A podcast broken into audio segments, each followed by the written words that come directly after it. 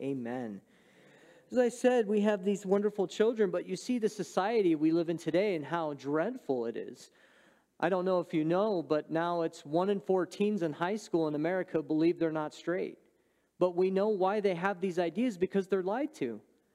Kids today in our schools, they're lied to every day, and it's awful. And you can't even trust something like Sesame Street. Sesame Street now propagates to children cross-dressing, transgender, horrible things like that. And it's to little children as they continue to warp their minds. It's disgusting, but it's, it's when you see this stuff, it's terrible. And you think, what is going on? But we know, as the Word of God tells us, that what will be called good will be called evil, and what will be called evil will be called good. And now they continue to tell us and send it down our throats that men can have periods. My wife was just showing this. There was a whole thing about this, and that we have to honor this and think that way. And it's like, wait a minute, what? But that's relativism. See, it's the way of their own thinking. They're not thinking of what truth is. They're getting rid of truth. Absolutes. We know that this is the moral authority and the absolute of God, His very word, and we need His wisdom more today. Amen? We need the Word of God. These aren't just words spoken by our parents, but these are the words of life, as Jesus said. He said, I've come to give you life, and that much more abundantly. And so if you have your Bibles, go ahead and turn to Proverbs chapter three, a very pivotal scripture in the Word of God. It's always great to share with other churches this topic, because the time that we're in, we need that course of life to walk upon in which God would have us to walk, His truth. We can't stray away from this and that, but know the narrow road in which God has for us, in which Solomon here is instructing. Also, verses five and six are very pivotal verses. People, remember to trust in the Lord with all your heart, not lean on your, not on your own understanding. These are scriptures people love, are widely known. It's most people's favorite verses, would you say? So with that, we'll go ahead and get started. Proverbs chapter three, he says in verse one, my son, do not forget my law, but let your heart keep my commandments. And so as we go through this, we're going to break it down. And so that first part of verse one, he says, my son, do not forget my law. And what Solomon is talking about there, he's not talking about just the law, the Ten Commandments. He's talking about the very words in which God has commanded them, everything. And so for us as believers, it's all sixty-six books of this Bible we are to live by, and what God commands us and tells us how to live. Not only that, he says, but let them, but let your heart keep my commandments. And literally what that means in the Hebrew, it means to purpose to obey what God has told us. We are to purpose and walk in such a way that we would have life, purposing in our hearts to follow the very laws that God has given us to live. And so that's how Solomon starts this off. We are to purpose and obey in our life to follow after him, keep them in our hearts. Now, I was raised in a military family. My dad was in the Navy for twenty-three years. He was a chief. He retired as an E seven. And one of the things, when you look at the different branches of military, they have special operations. Navy has Navy SEALs, Army has Special Forces and Ranger Battalion. Then you have Air Force, and what the Air Force has is the P Js, they're parajumpers. These guys live with skill, give everything to walk in such a way, and most of the time people fail because of the physical aspect. Well, let's say you make it now through the physical aspect. Well, living and listening to different podcasts, the next thing most people fail out of Special Forces training is land navigation. Land navigation. They can't keep it. And one of the things that we have to understand, my point being, though, if we are going to have life in this world, it's to purpose and obey what God says, following in his direction. And that's how Solomon starts it there in chapter three, verse one. He says in verse two, also, this is the product of obeying what God says. Look at the next part. He says, for length of days and long life and peace they will add to you. So this is a product of listening and obeying the law of God and what he's taught us, in keeping it in our hearts, that we would have peace and long life. And we need the peace of God in our life. Amen?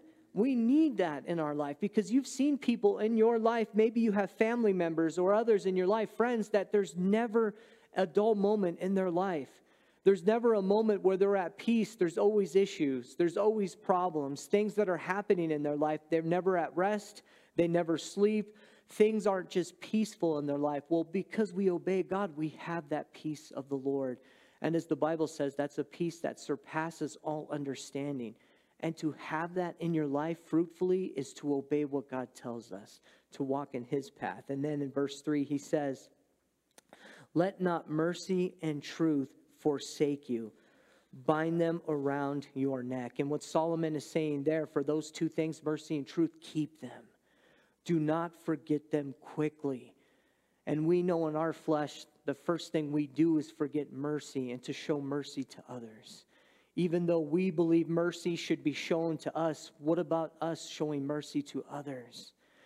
See, there was someone I know very dear to me, actually ended up losing out on his inheritance. See, his parents had a, a remarriage, and through that, the step-parent had a grandfather that said, if you have this person in the will, they will lose every, I will not give you anything. And so in doing so, what ended up happening is they told their son that he would no longer get anything, and they went along with what the grandfather said. And so now this boy has nothing. He's not getting any inheritance from his family. And what's amazing is his dad, who he loves very much, isn't saved. And he said, I would rather let the light of Christ shine to let my dad see who Jesus is and that I would forgive him and show him mercy than it is for me to fight this rigorous battle to try to get what's mine. He wants Christ to be shown first and foremost. And that's the heart we should have for others around us. We always want mercy for ourselves, but we forget we need to show it to others.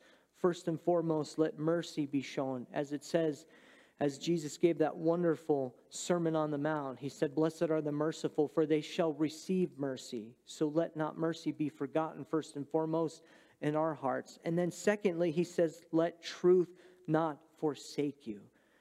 And we can see truth is going by the wayside in the culture of Christianity very quickly today, rapidly.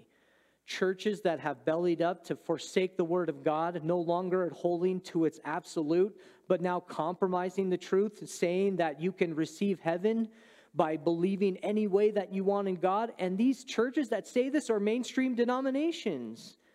You have different mainstream denominations that once held to a biblical view, no longer holding to it, telling people you can be whatever you want, but still be saved. That's blasphemy. That is not the truth of God. But yet today we've seemed to forgot the truth and adhere to false teaching. And even in Calvary chapels around the United States, adhere to false teaching. It's really sad when you hear these things. But for us as God's people who continue to follow the truth in the Word of God, do not forsake it. Do not forget it. See, it's just like what Paul taught in Second Timothy chapter four, where he said, and he's telling his young protege, Timothy, there will come a time when they will no longer endure sound doctrine.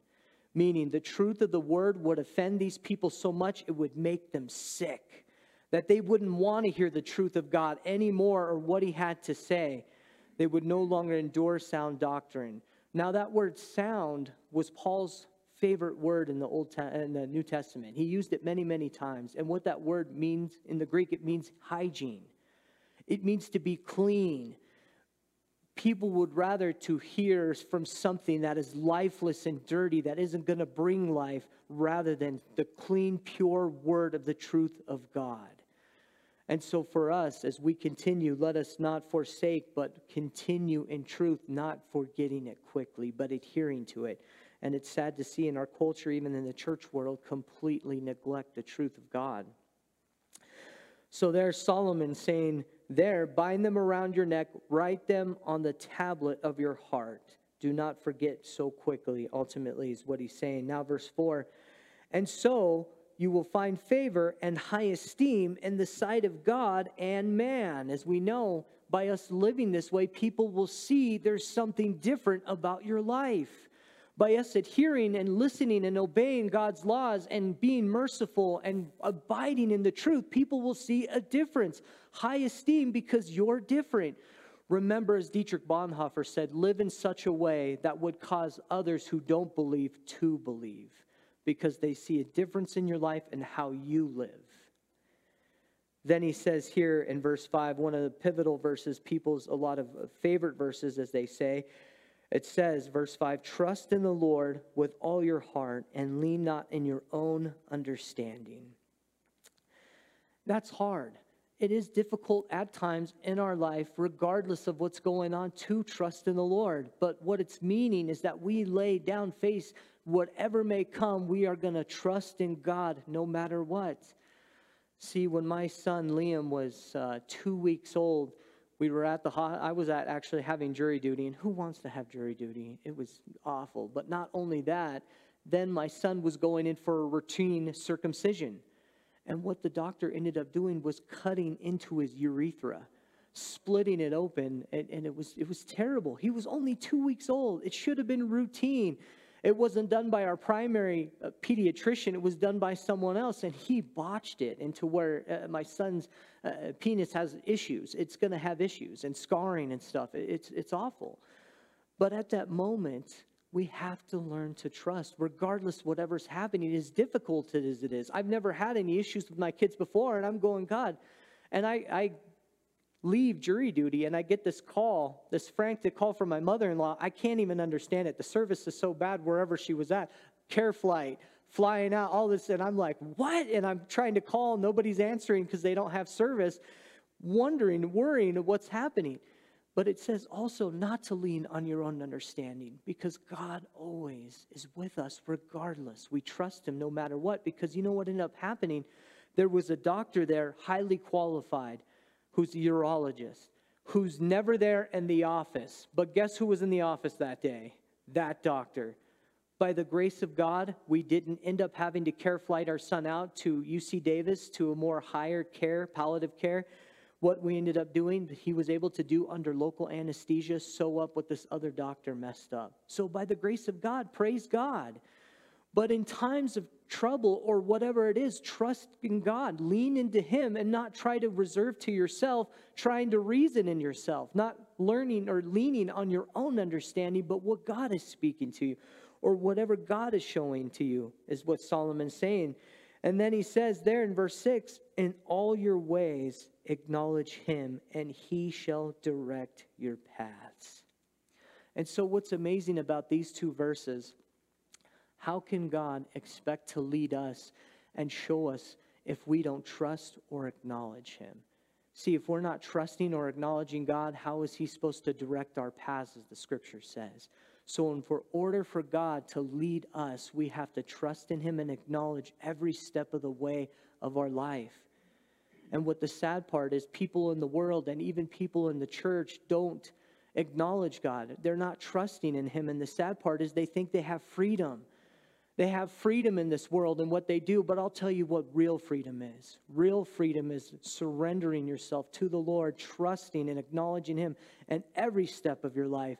And in doing so in that, their freedom really is.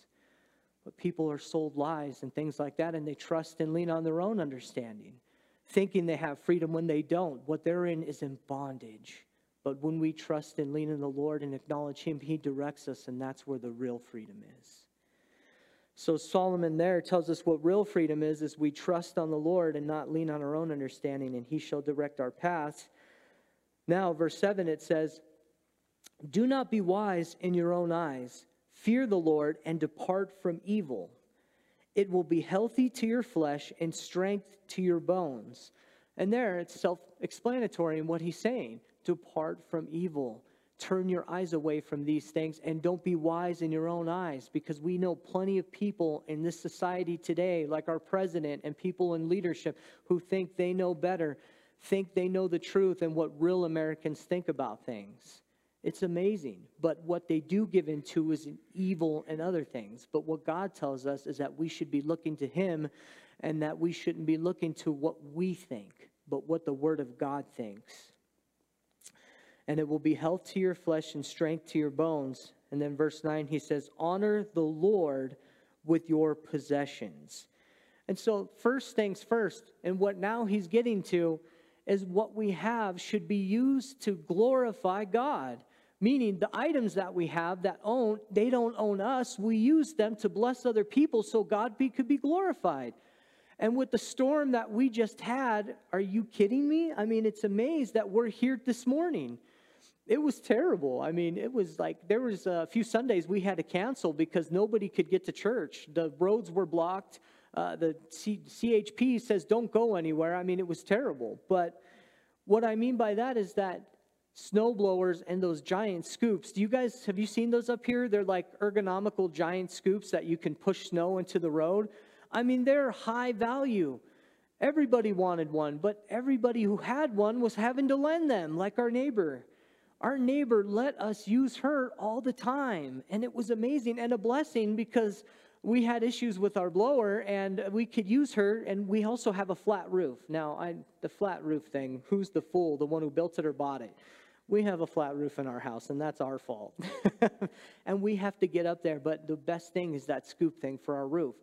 And the point is, our neighbor constantly uses her scoop, but she was so gracious to allow us to use it so many times. So in point being, what Solomon is saying, we need to not let the stuff that we have own us. We use it to glorify God. And another thing that is a fruit of our life, we should be valuable what people need. We should value in others, allowing our stuff, letting them use it, not owning us. And then he says, and with the fruits, fruits of your increase. Now, I didn't come here this morning to preach on giving or tithing or anything like that, okay? But it is in the scripture, and he talks about it. Ultimately, with whatever we get, we are to give to God.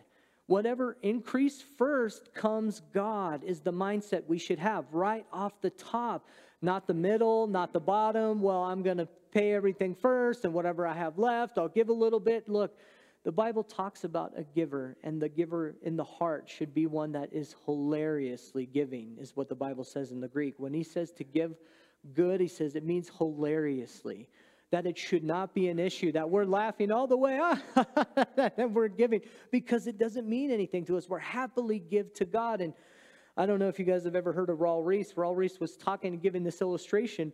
He was in church, and he's preaching, and is the seats were like this, and you can see the people in the front. They were close, and he saw that the people were giving into the basket, and when the basket came by, this guy grabs out his wallet, and he's wrestling with it. He's like, ugh, ugh, and he pulls out the money and puts it in, and he says, if that's your heart, don't give. I don't want anything like that. Take it. Go have an In-N-Out. Be blessed. You know, do whatever. You don't have to have a heart like that. And it's amazing that the idea is to have a heart for God. And so whatever we get first should be right off the top to the Lord is what Solomon is saying. Verse ten, he says, so your barns will be filled with plenty, and your vats will overflow with new wine. So in another sense, what we have will be blessed. And in that, you want to know how people are going to be blessed? Because what we have doesn't own us, and people see that. We are charitable as God's people, and people take notice to that. We don't care about your money. God takes care of us. He does what he does, but as least as his people, people will see that we are giving in what we do. Solomon is talking about there. And now Solomon is switching gears as he's going to be talking about correction. Look at verse eleven. He says, my son, do not despise the chastening of the Lord, nor detest his correction. For whom the Lord loves, he corrects, just as a father, the son in whom he delights. So, as I said, I was raised by a Navy chief. And my dad, whenever I was out of line, would beat my behind. I mean, he would never let me get away with anything. Anytime that I have uh, that I messed up, he would discipline me and beat my behind. And the thing is, my dad wanted me to be a productive member of society, not to be a slob or a lazy person, and to show elders respect, and to be a member out there doing things. But you understand, in this passage of Scripture, when God is dealing with us, we are not to detest it. When God is correcting us, he's doing something in you. Don't detest that. Have an open heart and allow God to work in you what needs to be worked. And I'm grateful for my father for being on me constantly, because it's great that I'm a member of society that's productive, and I respect others and I show love. Most of it is because of Christ, but he's helped me to understand not to just think of myself and to make sure that I'm not an idiot in life. As we see so many people thirty years old, and here we are dealing with other people's undisciplined children. It just amazes me in society, the mindset of this. But with correction from the Lord comes God working in us, changing something, doing a work in you. Don't despise that. Remember, as the dirt is impacted the seed, it has to be impacted with force as it's crushed to the ground. So God in you, as he works, he's beginning a new work in life in you. Don't detest that. Then he says in verse thirteen, which I love this verse, he says, happy is the man who finds wisdom and the man who gains understanding. Now, it's not just, oh, how happy in a physical sense or a feeling. He's talking about spiritually. Oh, how happy. It means uh, it means a happy man, but it's not just happy in the sense happiness comes and goes. He's talking about a spiritual life of joy in the Lord that we would receive, finding wisdom in God. But the key to this is finding wisdom in God. And I have a quote here from Warren Wiersbe. He says, many people are smart enough to make a good living, but aren't wise enough to make a good life. A life of fulfillment that honors the Lord. Amen. What he's talking about is that people are smart enough to pay their bills. They pay their mortgage, to do all these things, but do they have wisdom enough to put God first in their life? We all know how to maintain our car and change our oil and to make sure we do all these things, but do we have the wisdom of God to find him and put him first and foremost in our life? In other words, having wisdom enough to build him in our life, in our homes, and everything that we do, he's surrounded in us. And in that, we will be happy. We will find spiritual joy in that. As the verse says, happy is the man who finds wisdom and the man who gains understanding. But are we smart enough to do that around the Lord and to find his wisdom? We all have enough wisdom to have a good life and to make sure we get to work on time. But what about God? Then he says in verse fourteen, for her proceeds are better than the profits of silver, and her gain in fine gold. And now what Solomon is talking about here is the value of wisdom. This very wisdom that he's given us is better than all the rubies in the world. Having the value of knowing God and understanding him is worth more than all the treasures in the world.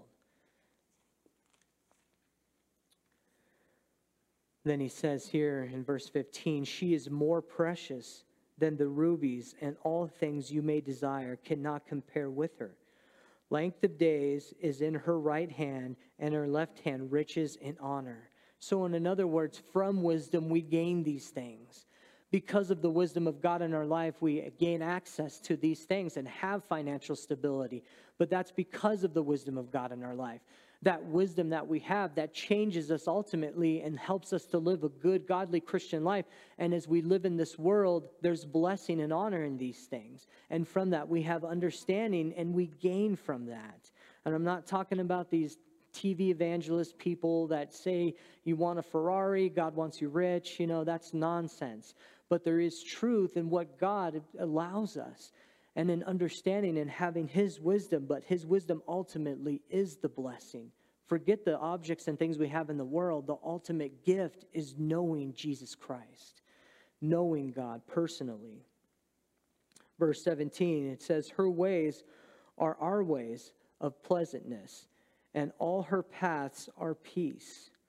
Verse eighteen, she is a tree of life to those who take hold of her and are happy, all who retain her. Now, it's saying that it's a life that is a tree that grows. Well, how does a fruitful tree grow? You've seen trees that grow next to ravines. You see the Truckee River and other places. Down in South Lake Tahoe, we have the, the Truckee River also runs through there. And through there, you see a part of the river, and there's trees that grow right next to it. Well, those trees are bigger than the ones that are further away, because they're next to the source, and it brings life to their roots. And so in doing so, being planted next and having wisdom, being close to God, ultimately what it means is that we take a hold of that and we are happy. But again, it means spiritual maturity. In that we have happiness, we have a growth in God, knowing him, knowing the joyfulness of knowing Jesus and growing in that. And through that, we gain that spiritual maturity, being connected to the source. And it says to all who retain her, meaning keep her. keeping wisdom, keeping understanding of God and who He is. And in doing so, the blessing that comes from it, growing spiritually. Continuing on, it says, the Lord by wisdom founded the earth, by understanding He established the heavens. Meaning by who God is, He has created this earth. So why argue with reason from the world or any other aspect and get knowledge from anything else when the very God in which we serve created the heavens and the earth masterfully? He created you from the dust of the earth. He gave, he gave man a woman from them and did surgery on Adam through the rib of the man and created woman. And through that, God knows all wisdom and all things, and we can trust Him with our lives as we know God has begun to work and change in us. So if we've seen the evidence of God and what He can do, then why would we reason on ourselves and take wisdom from anywhere else? As Solomon is saying, this is the God who's created everything. So in Him, all wisdom that He has is value, and He is our source of life and everything. Verse twenty, and in closing, he says, by His knowledge the depths were broken up, and clouds dropped down the dew. My son, let them not depart from your eyes. Keep sound wisdom and discretion. So in closing, Solomon is saying there, let it not depart from our eyes, meaning our focus is eternal. We continue to look till our very last dying breath. We look to the Lord for everything. He is our strength and our rock. And as also says in Proverbs chapter uh, eighteen, verse ten, He is our refuge, a strong and mighty tower who we seek refuge in. Let us not lose sight of that, because that is the God we serve. That is who He is to us. And so He says, do not let it leave, depart from your eyes. We look eternally. Keep sound wisdom. There are counterfeit gospels out there that will preach in the name of Jesus Christ, but it will be a little bit and have some things about the Bible, but is not the complete counsel of God. It is false. So we keep sound doctrine, we keep the truth, being aware of what's false so that we're not led astray. We know, as it says in Thessalonians, there will be an apostasy that will come that will lead many away from the faith. And so we as God's people continue to look to the truth, not being led away by falsehood, as some seems true. Remember what Jesus said on the Olivet Discourse. This is Matthew twenty-four, the study of the end times. After the disciples say, what is the sign of your coming? What are these things that are going to happen in the end? What is the first thing Jesus says? The first thing He says, do not be deceived by false prophets. That's the first thing He says. So we have to be a studious students of the scripture, looking to the truth, being careful and being watchful, but what's propagated out there, that we also don't partake of this stuff, because there are many that continue to teach falsehood, and then it gets into churches. I mean, it's really sad. You have mainstream t- teachers that have taught, and they're great books, and their churches have kind of changed the whole idea around books and not the Word of God. And so we need the truth of God, not to forsake that. And lastly, as he says, and discretion, being wise, being careful about how we go about these things. We are, we use wisdom when we go about what we see and what we look at.